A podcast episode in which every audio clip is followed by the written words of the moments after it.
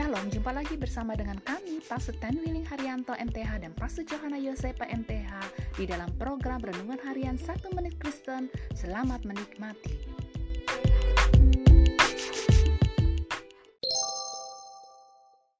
Shalom saudara-saudara yang sangat berharga di hati Tuhan. Hari ini firman Allah mau mengingatkan kepada kita, janganlah kecewa ketika orang melupakanmu. Perbudakan yang dialami oleh orang-orang Israel di Mesir dikarenakan Raja Fir'aun yang baru tidak mengenal Yusuf dan tidak mengetahui apa yang dikerjakan oleh Yusuf pada masanya itu.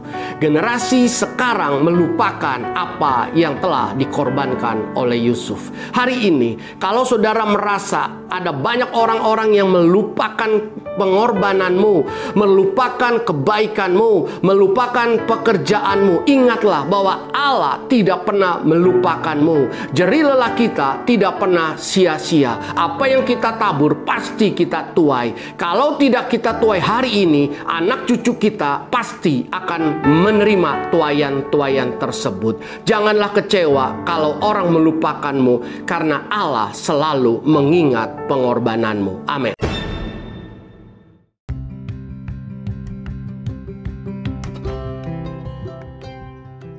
Terima kasih saudara telah mengikuti podcast Renungan Harian 1 Menit Kristen.